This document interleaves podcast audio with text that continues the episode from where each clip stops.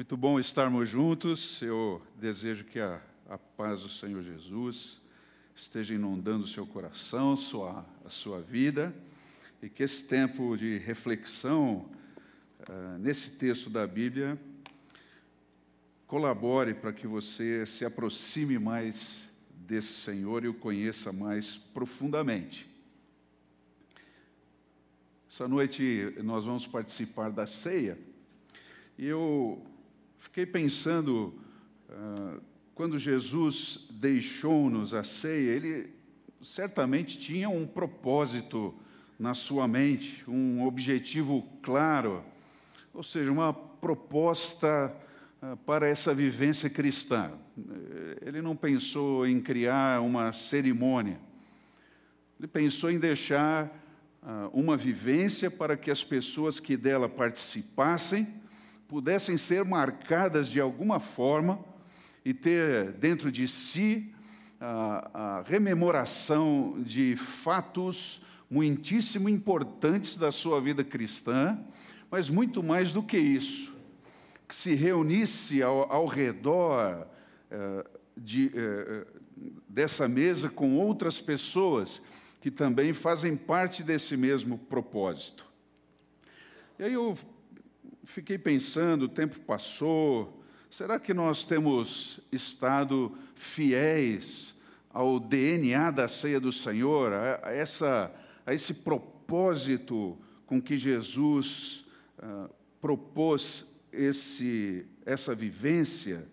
Será que a finalidade inicial da ceia continua valendo para nós hoje? Temos sido fiéis a isso? Ou nós temos nos conformado só uma tradição ritualista? Temos participado, sim, é, de uma cerimônia. Talvez alguns pensando que esse é um momento no mês em que eles colocam a vida, passam a vida limpo. É o momento em que você faz uma lista dos muitos pecados e então os coloca no altar. Senhor, perdoa a multidão dos meus pecados nesse mês e eu vou começar de novo. Mais ou menos uh, uma quarta-feira de cinzas para cristãos evangélicos. Será que é isso? Hoje eu gostaria de convidar você a abrir a sua Bíblia para Colossenses, capítulo 13, verso 16, e a partir desse texto tentar uh, perceber do que é feito o DNA da ceia do Senhor como Jesus a, a pensou, como é que ela foi uh, sendo gestada com o passar do tempo e como os princípios que estão nesse texto aqui podem nos ajudar a perceber-nos dentro dessa realidade. Colossenses 3,16, pode acompanhar comigo, por favor. Diz assim: Habite ricamente em vocês a palavra de Cristo Ensinem e aconselhem-se uns aos outros com toda a sabedoria, e cantem salmos, hinos e cânticos espirituais com gratidão a Deus em seu coração, em seus corações. Diante desse texto, gostaria de propor a vocês que a, a palavra de Cristo realmente tem o poder de mudar a nossa visão relacional. E quando se fala em ceia, tem tudo a ver com essa questão do relacionamento. E quero mostrar para vocês também, a partir desse verso tão pequeno, mas tão rico, duas dimensões relacionais que para mim são essenciais a ser do Senhor. Eu digo para mim porque eu obtive do texto bíblico esse discernimento. Por isso que agora é um valor na minha vida e espero que seja na sua também. Quando participamos da ceia, precisamos ter em mente essas duas dimensões relacionais. Eu e as pessoas que comigo estão partilhando dessa mesma fé, desse mesmo momento, dessa mesma caminhada cristã, e o meu relacionamento pessoal com Deus. Ok? Está simples. Então, ao, ao pensar em participar desse tempo, que você reflita sobre essas duas dimensões dentro de você. Como é que você tem lidado com isso? E vai perceber como a palavra de Cristo pode transformar a sua visão desse momento para uma visão relacional conforme o DNA pensado por Cristo inicialmente. Muito bem. Eu quero levá-los a essa primeira dimensão relacional que, pela palavra, se torna essencial à ceia do Senhor. Bom, talvez alguém ainda esteja estranhando. Né? Você fala de ceia e busca Colossenses, parece um texto fora do contexto. Mas não é, não. Você vai perceber que o contexto aqui de Colossenses trabalha sim no relacionamento interpessoal. Se você buscar a, a definição de Cristo naquele momento, naquela noite é, triste em que ele foi é, preso, e, então antes disso, a, a ceia, quando ele pensou a ceia, quando ele propôs a ceia, estava envolvido naquele ambiente relacionamento. Se você pegar a razão pela qual, 1 aos Coríntios, capítulo 11, que é o texto-chave áureo da ceia do Senhor, se você olhar o contexto, o, o porquê ele foi escrito, vai perceber que a razão básica também é relacionamento. Então, estamos dentro do contexto, sem dúvida nenhuma, porque o nosso texto também fala sobre relacionamento, e relacionamento de ordem tão essencial que ele eh, vem antes como consciência, como habilitação para que esse tempo seja de acordo com a vontade de Cristo. A própria ceia, se você pensar bem, é, é uma grande representação de um plano de Deus, plano de amor de Deus para a salvação do homem. Aquele pão, aquele cálice com suco de uva, com vinho, teve esse propósito de ilustrar na nossa mente esse plano de amor. Cristo morrendo a, a favor de cada ser humano que precisava ser resgatado da sua vida em si mesmada, egoísta, vaidosa, independente, tentando fazer a vida acontecer segundo sua própria cabeça, os seus próprios pensamentos. Pão e vinho representam isso. Ah, é o meu corpo, é o meu sangue que será dado por vocês.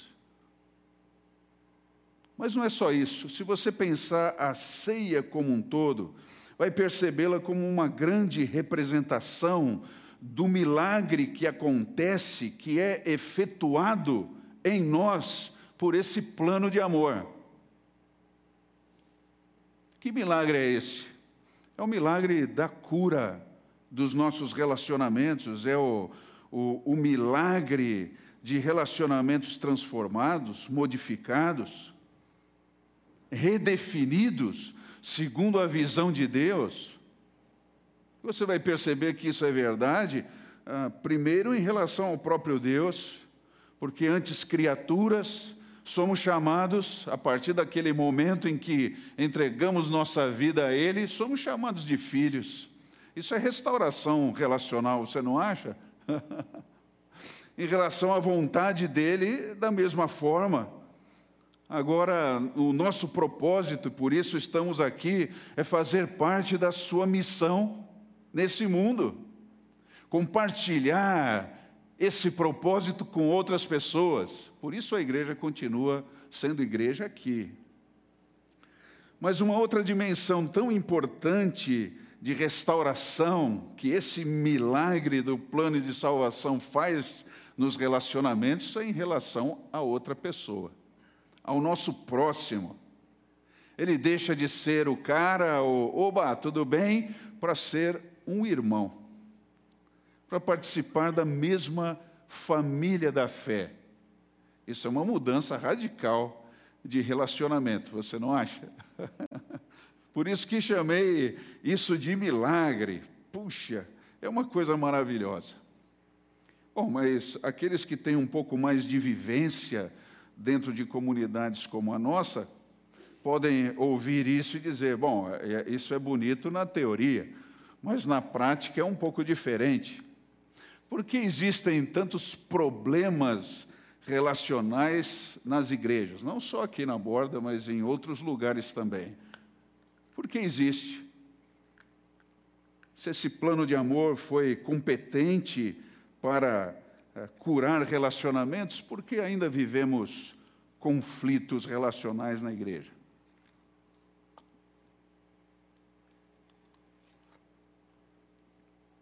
O que você acha?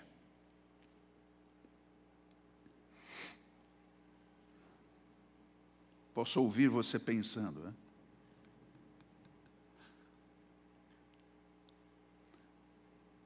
Acho que uma primeira razão flui do texto no seu, no seu início aqui. Observe o, o verso 16, por favor, novamente. A palavra de Cristo deve literalmente morar dentro de nós de maneira rica.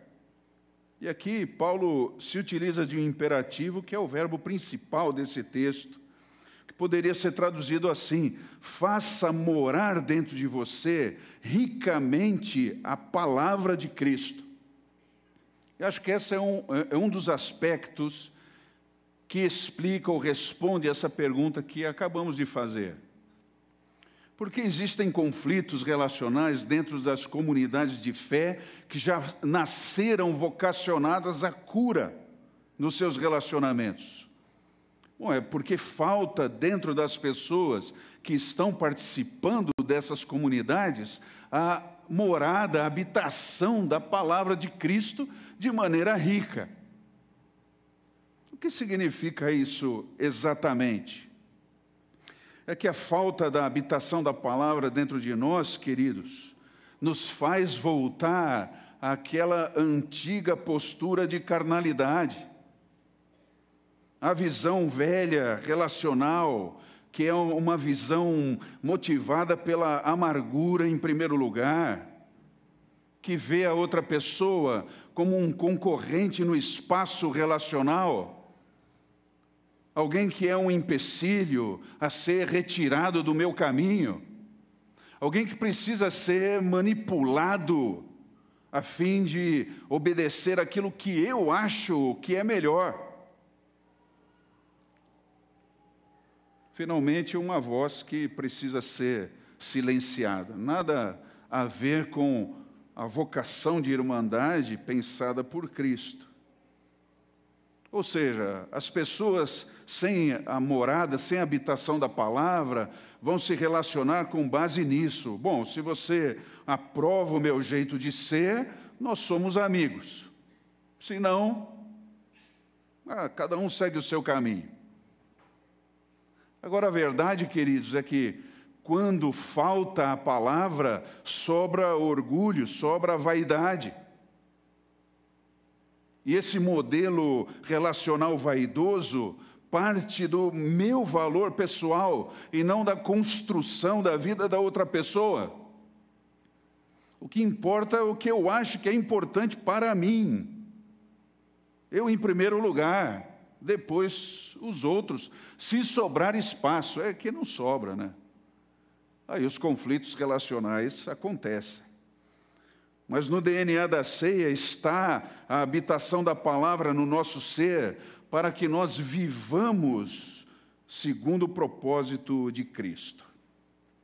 E o efeito claro dessa mudança relacional é, é percebida na sequência aqui do texto, observe aí.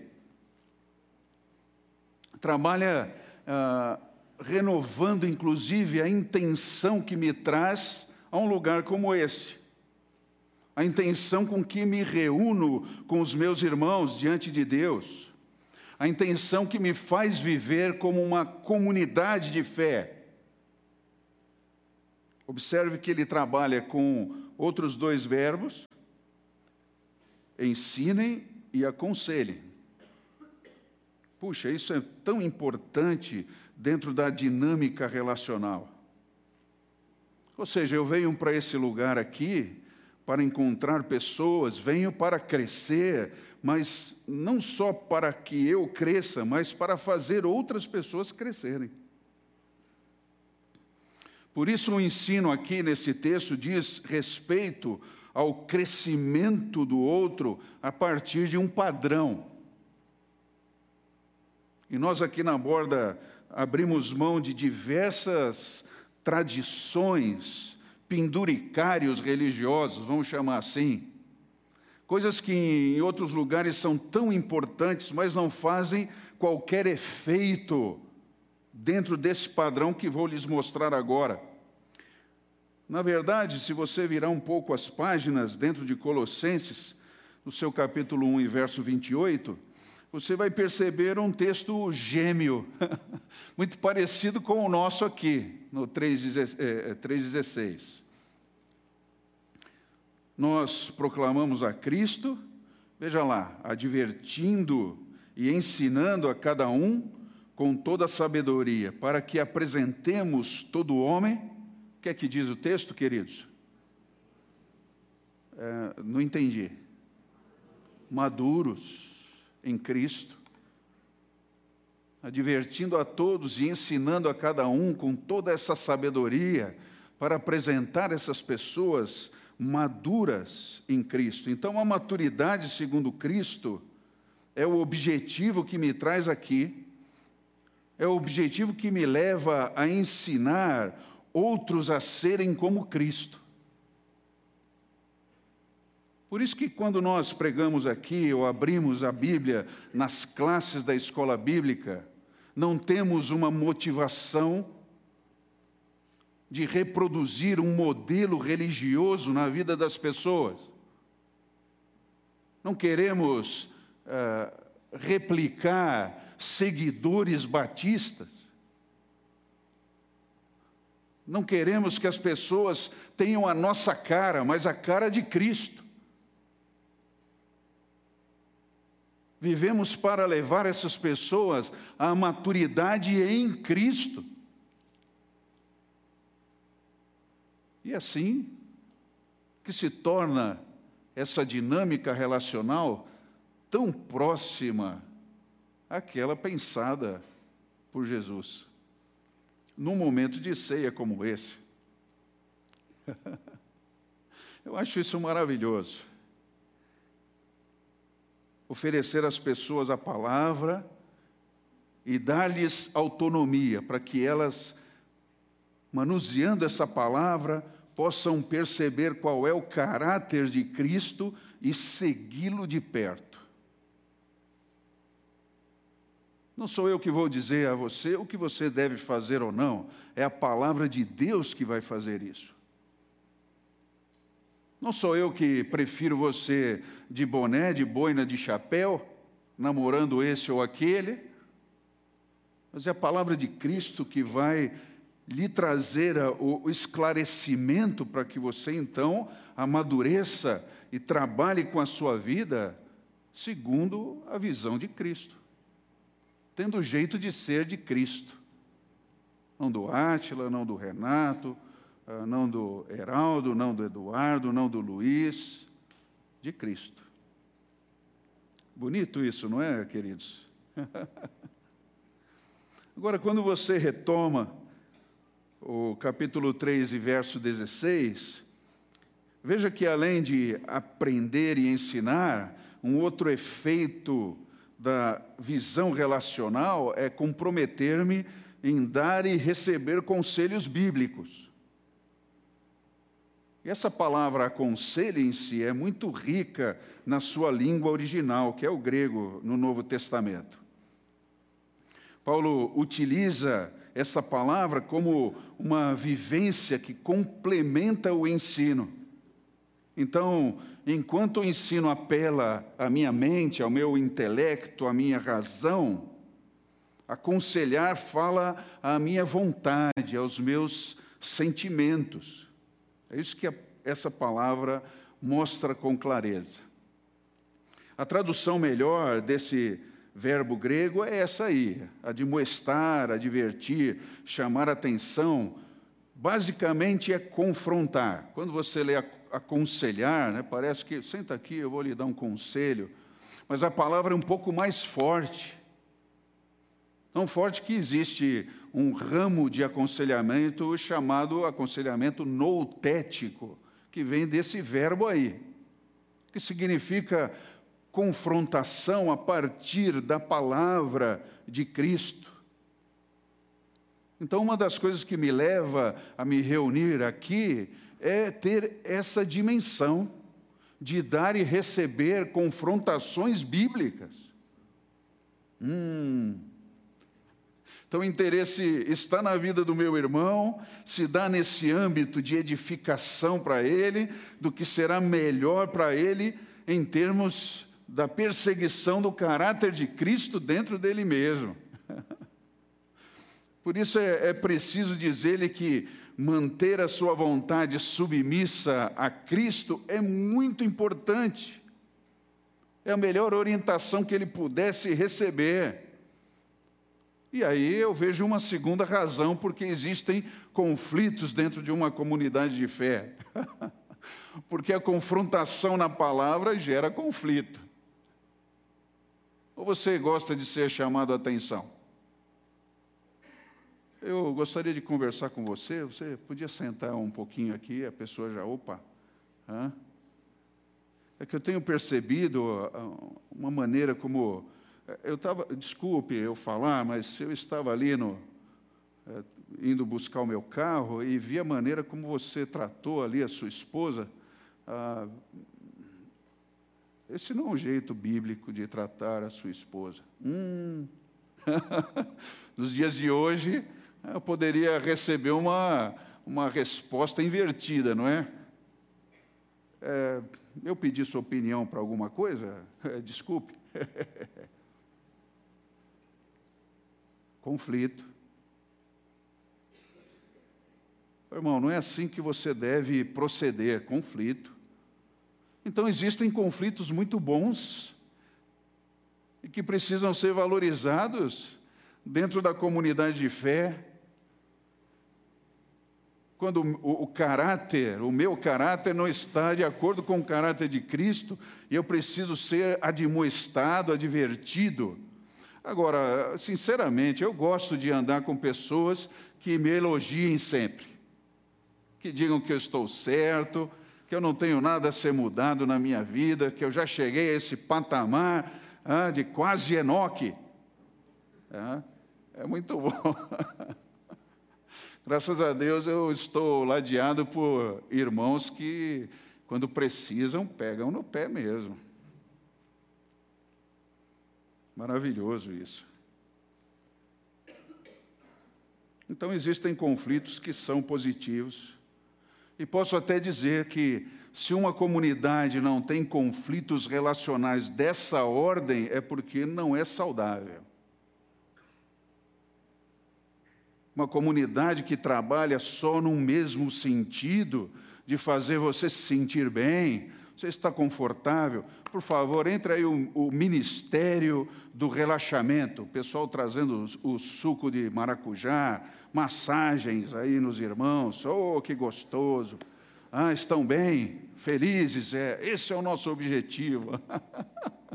Não, nosso objetivo é aquele, como acabamos de ler, que você amadureça como discípulo, que você deixe as coisas próprias de criança espiritual, que com dores, como adolescente, dores de crescimento, você possa se ver daqui a três semanas, um mês, num patamar diferente de fé, mais robusto, mais firme, mais consciente da vontade de Cristo. No DNA da ceia está o relacionamento que aprende, que ensina, que dá e recebe advertência, confrontação, mas tendo como esse padrão de referência a maturidade de Cristo. Porque essa palavra do Senhor é que muda a nossa visão relacional. Agora, queridos, a segunda dimensão relacional que vejo nesse texto, que para mim é essencial a esse momento da ceia do Senhor, é essa: é o seu relacionamento com Deus, é o meu relacionamento com Deus.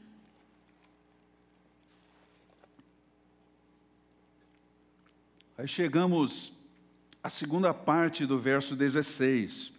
Diz ali: louvem a Deus com gratidão em seus corações.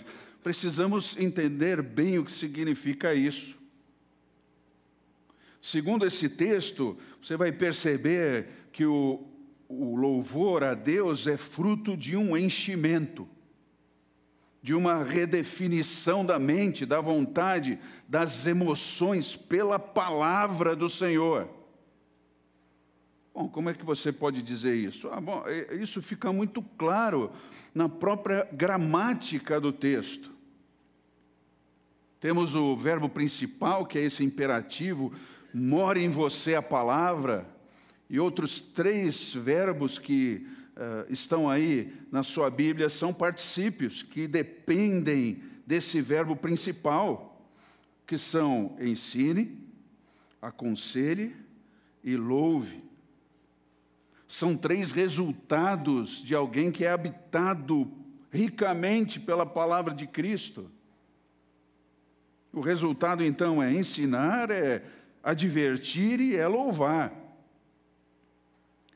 Mas ainda não foi suficiente, eu quis ver mais de perto o que significa esse termo louvar, que parece que todo mundo numa igreja sabe o que é isso pesquisando esse, essa palavra no Novo Testamento, especial, especialmente nos escritos de Paulo, você vai perceber que a, a, essa palavra aparece apenas duas vezes.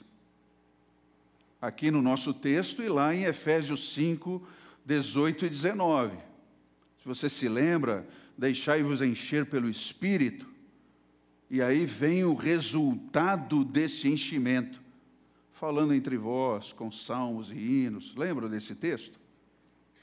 Lá aparece a mesma palavra louvor. Ou seja, tanto lá quanto aqui, essa louvação é resultado do enchimento do Espírito lá e do enchimento pela palavra aqui. Que coisa maravilhosa! É a habitação da palavra no crente que promove o mesmo resultado: louvor. Olha só, isso me chama muito a atenção para o DNA da ceia novamente. Porque eu penso que em todo momento da ceia está implícito ou explícito a adoração, está implícita ou explícita a adoração, você não acha? O louvor, porque a, a pessoa mais importante vai ocupar o centro das atenções, que é Cristo. A pessoa que vai ser homenageada, vai ser reconhecida, vai ser glorificada. É uma pessoa, não é uma tradição.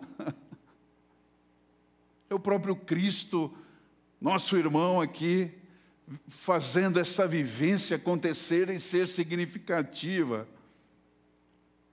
Agora, como é que eu posso relembrar a morte e a ressurreição do Senhor se isso realmente não tem importância para mim? Não, mas tem importância para mim. Bom, depende como é que você dá importância à palavra de Cristo. Ela realmente é importante em sua vida? A vontade do Senhor tem sido recebida e obedecida, porque essa palavra lida, estudada dentro do seu contexto, é a voz do Cristo na sua vida. Tenho dado atenção realmente a isso? Agora, outro detalhe que salta aos olhos é que esse louvor aqui do nosso verso 16 é, é um louvor genuíno, queridos, que não começa aqui. É isso que se percebe com clareza. O louvor genuíno não começa aqui, ele é resultado de uma vivência que vem durante a semana, onde a palavra morou em mim, onde o Espírito Santo dominou meu ser. É um relacionamento de convivência, é uma convivência acolhedora, mas também é transformadora, exigente. Louvor não pode ser resultado de um, vamos chamar assim, de um contágio emocional, de animação de auditório. Vamos lá, irmãos. Está fraco. É, não funciona desse jeito. Ou mesmo da minha vontade de extravasar, como se eu estivesse num campo de futebol. Ah, eu passo muitas pressões aqui nesse lugar, eu extravaso mesmo. Puxa. Preciso prestar culto com um raciocínio dedicado o tempo todo ao abrir do meu ser para uma atuação do Senhor por meio da Sua palavra. Eu não me reúno aqui para ter uma dose de vitamina emocional ou de manipulação emocional que me leve a perceber que a minha semana será uma bênção. não, eu não posso ser manipulado, me deixar manipular dessa forma. Por isso que aprecio tanto quando os irmãos que comumente dirigem aqui esse tempo de adoração me convidam a bater palmas, me convidam a ficar de pé. E tem que ser assim mesmo. Porque isso brota primeiro dentro de mim. Não pode ser fruto de uma condução. Você está entendendo isso, querido? Agora, por muitas vezes, eu entrei nesse lugar e, e sentei em, lá no fundo uh, isolado, porque estava vivendo dores de alma profundas. Eu não queria bater palmas, eu não queria sorrir, eu não queria fazer ola. Eu só queria sentar ali e prestar um culto ao Senhor com os meus irmãos, em família, gente que aceitasse a minha realidade de vida, aquilo que eu estava passando gente que me visse como gente e não exigisse de mim uma performance cristã. E mesmo na dor, e se engana quem pensa que não, mesmo na dor há adoração, irmãos, há louvor. Desde que meu ser esteja cheio dessa palavra e eu saiba o que eu, está, é, o que eu estarei fazendo aqui. Eu abrir do ser e pedir, ô oh, Senhor, tem misericórdia de mim, pecador, e Ele tem. Ah, que dor na minha alma, Senhor, eu não consigo nem dizer essas palavras que todos estão cantando, mas o Senhor sabe da minha realidade. Eu sei, filho. Que bom que você está aqui.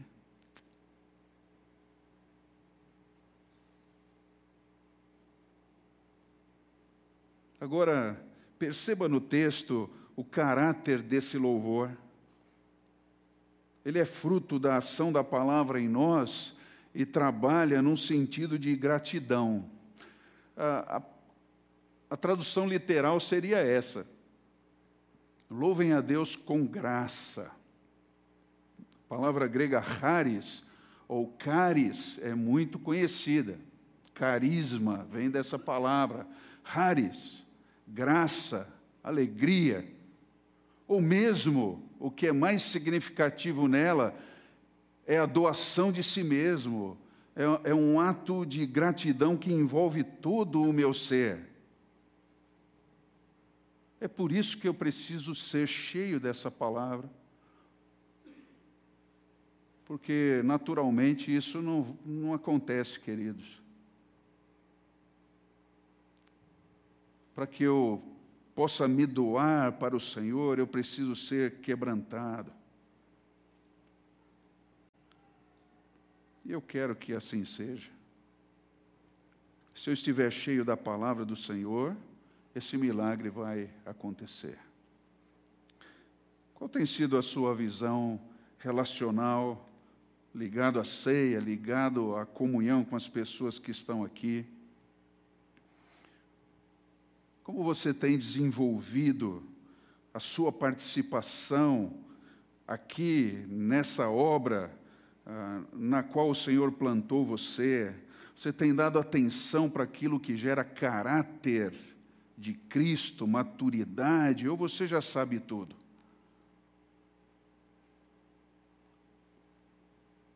Você tem se submetido a aprender a, para poder ensinar outras pessoas? Você tem se submetido a receber conselhos a fim de que possa aconselhar outras pessoas? Você tem louvado ao Senhor de coração? Por isso convido você a se examinar nesse momento em que vamos participar da ceia. Um minuto para que você ore ao Senhor e diga o que você quer fazer com essa palavra que você ouviu agora.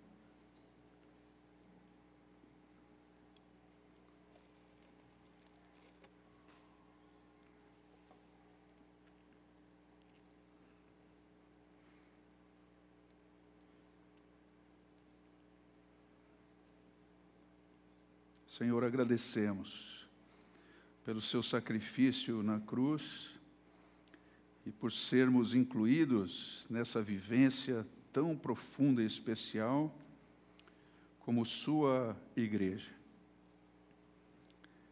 E queremos, ao tomarmos esse pão e esse cálice, não só lembrarmos o que o Senhor fez por nós na cruz e no sepulcro vazio, mas lembrarmos também que somos parte dessa missão agora, no hoje. Que enquanto estivermos cheios da Sua palavra, a maturidade virá e poderemos ver a vida com os seus olhos. Que ao cruzarmos com as pessoas que virão também pegar o pão e o cálice, possamos ver irmãos gente querida, gente que precisa de ensino, de instrução, que possamos ser essa solução. Louvado seja o seu nome.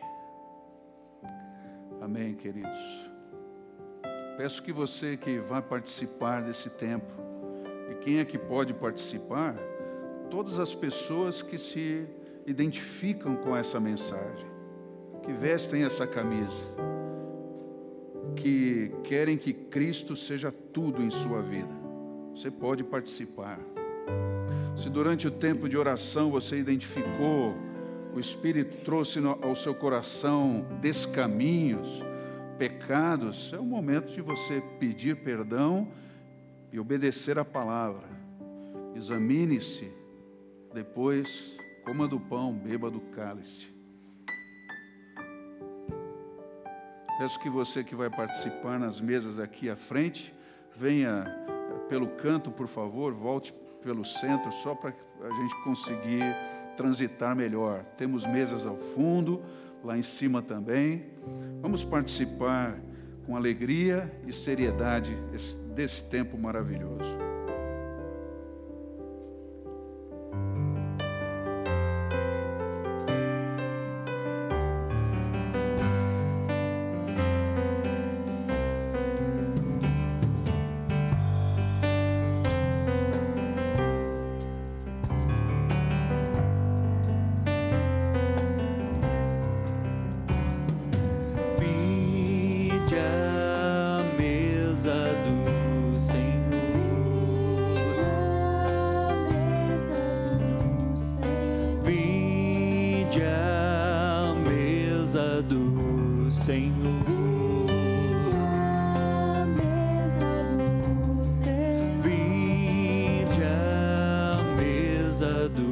Sobre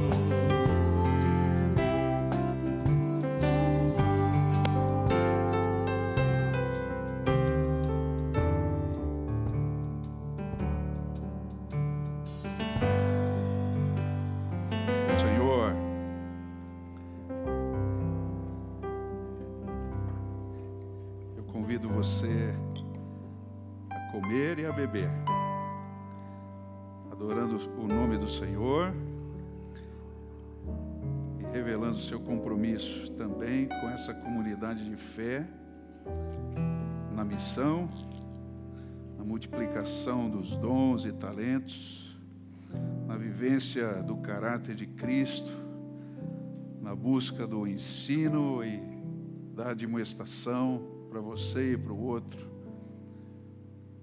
Vivamos esse tempo com essa consciência. Comamos e bebamos, queridos.